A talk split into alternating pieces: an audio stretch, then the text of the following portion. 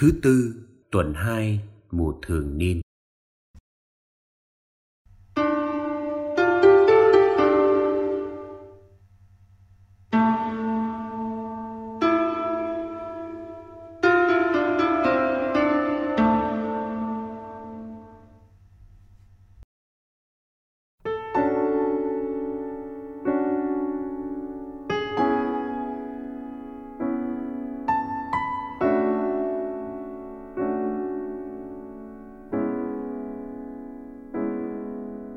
Ông David tình nguyện nhận lời thách thức. Sách Samuel quyển thứ nhất, chương 17 David nói với vua Saul, đừng ai ngã lòng vì nó. Tôi tớ ngài đây sẽ đi chiến đấu với tên Philippines ấy. Vua Saul nói với David, con không thể đến với tên Philippines ấy để chiến đấu với nó, vì con chỉ là một đứa trẻ, còn nó là một chiến binh từ khi còn trẻ. David thưa với vua Saul, Đức Chúa là đấng đã giật con khỏi vuốt sư tử và vuốt gấu. Chính người sẽ giật con khỏi tay tên Philippines này. Vua Saul nói với David, con hãy đi xin Đức Chúa ở với con.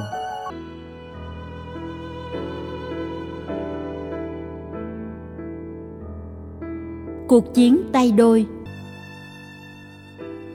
Cậu cầm gậy trong tay, chọn lấy năm hòn đá cuội dưới suối, bỏ vào túi chăn chiên, vào bị của cậu, rồi tay cầm dây phóng đá. Cậu tiến về phía tên Philippines tên Philippines từ từ tiến lại gần David. Đi trước mặt nó là người mang thuẫn. Tên Philippines nhìn, và khi thấy David, nó khinh rể cậu, vì cậu còn trẻ, có mái tóc hung và đẹp trai. Tên Philippines nói với David Tao là chó hay sao mà mày cầm gậy đến với tao? Và tên Philippines lấy tên các thần của mình mà nguyền rủa David.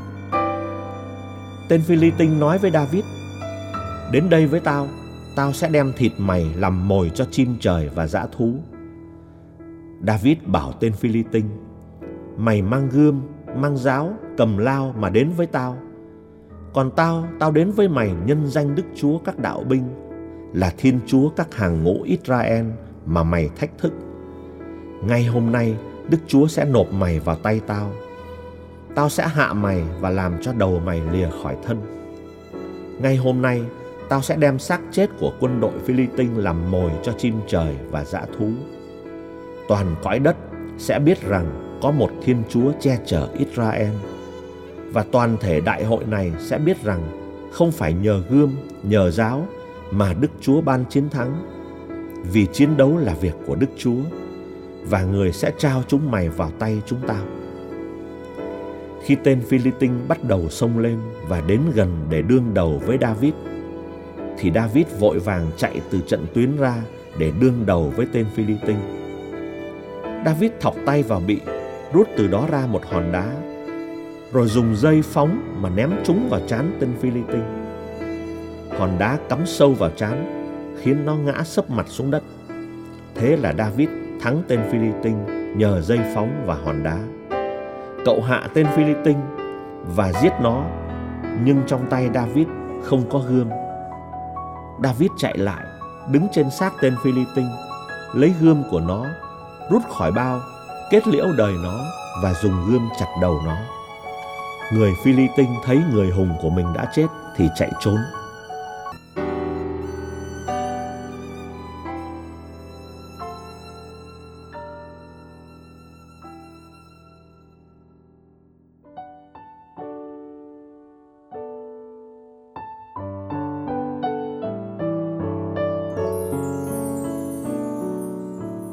Đức Giêsu chữa người bị bại tay.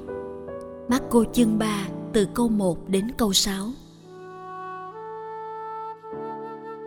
Đức Giêsu lại vào hội đường. Ở đó có một người bị bại tay. Họ dình xem Đức Giêsu có chữa người ấy ngày sa bát không để tố cáo người. Đức Giêsu bảo người bại tay: "Anh trỗi dậy, ra giữa đây." Rồi người nói với họ: ngày sa bát được phép làm điều lành hay điều dữ cứu mạng người hay giết đi nhưng họ làm thinh. Đức Giêsu giận dữ, dạo mắt nhìn họ, buôn khổ vì lòng họ chai đá. Người bảo anh bại tay, anh giơ tay ra. Người ấy giơ ra và tay liền trở lại bình thường. Ra khỏi đó, nhóm Pharisêu lập tức bàn tính với phe Herode để tìm cách giết Đức Giêsu.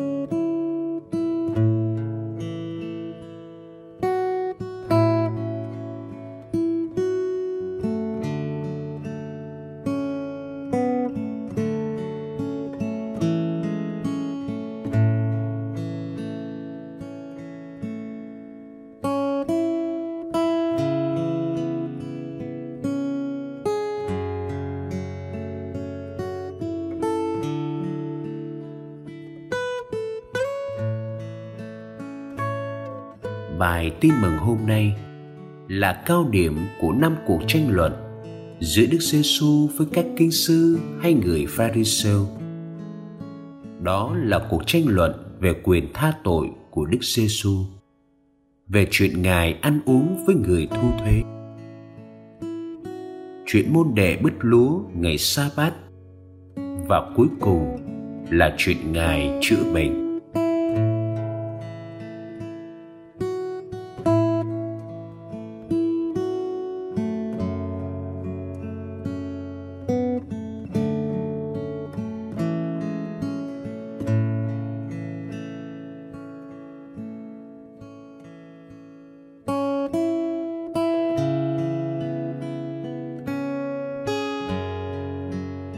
Trong hội đường.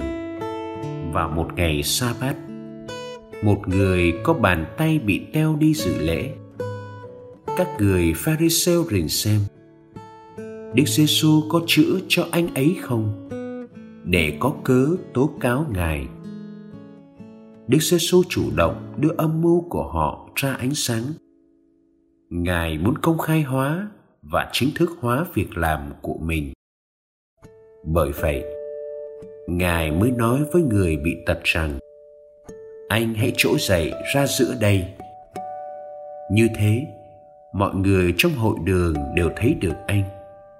Rồi ngài đặt câu hỏi với người đang rình rập ngài về điều được phép làm trong ngày sa bát được làm điều tốt hay điều xấu, cứu sống hay giết chết?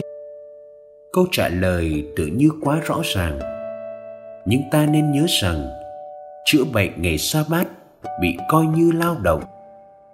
Chỉ được chữa bệnh ngày sa bát khi đó là một bệnh nguy tử. Anh bại tay, không phải là người lâm cơn bệnh nguy tử.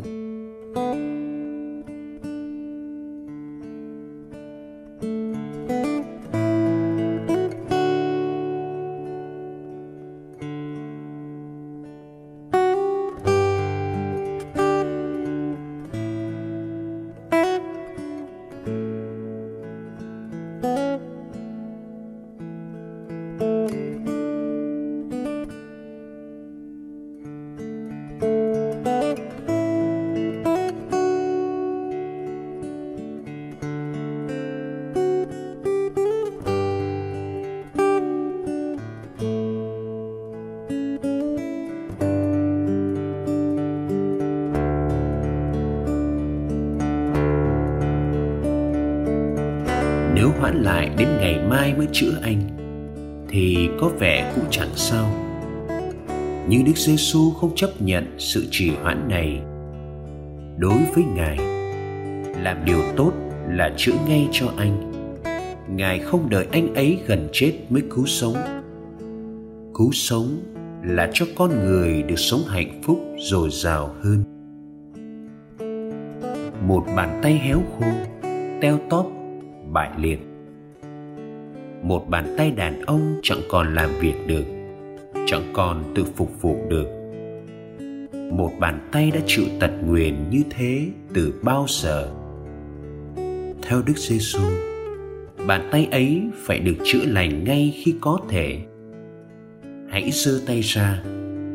Người ấy đã giơ tay ra và anh ta trở lại bình thường. Giơ tay ra là điều trước kia anh mong muốn và không làm được. Bây giờ, anh có thể giơ tay để nắm lấy một bàn tay khác và cảm được sự ấm áp chân thành của tình bạn. Có bao nhiêu bàn tay, dù không bại liệt, nhưng chẳng bao giờ bình thường.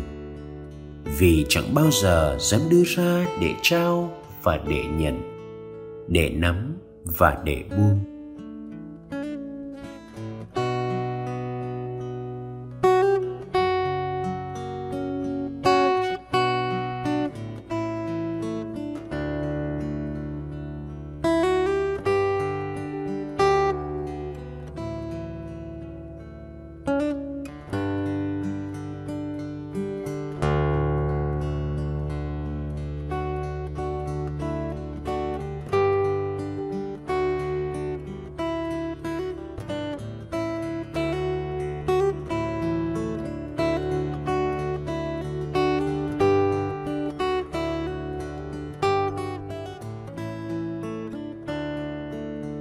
Trước sự thinh lặng chai đá của những kẻ chống đối. Đức giê vừa giận vừa buồn. Ngài chấp nhận trả giá cho quyết định của mình. Ngài đã chữa bệnh chỉ bằng một lời nói, chứ không bằng đụng chạm. Thế nên, theo luật Môsê, Ngài vẫn không bị coi là đã vi phạm ngày sa bát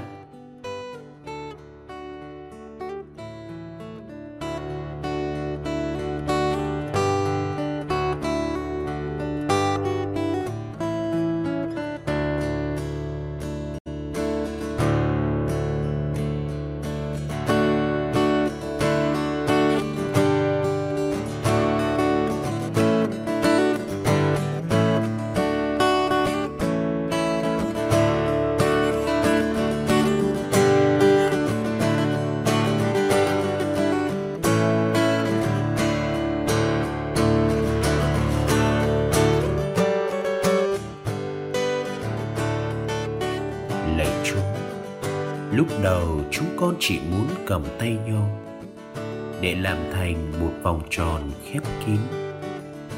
Sau đó chúng con hiểu rằng cần phải buông tay nhau để nhận những người bạn mới, để vòng tròn được mở rộng đến vô cùng và trái tim được lớn lên mãi.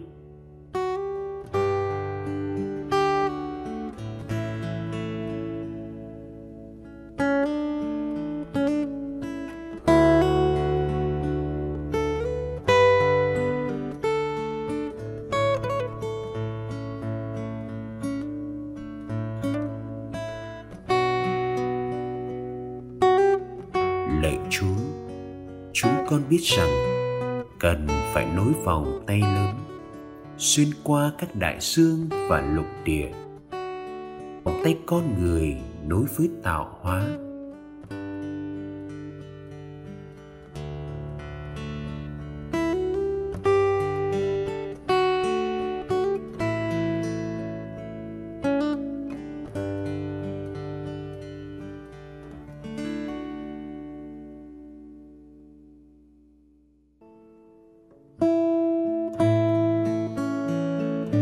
chúng con thích Chúa đứng chung một vòng tròn.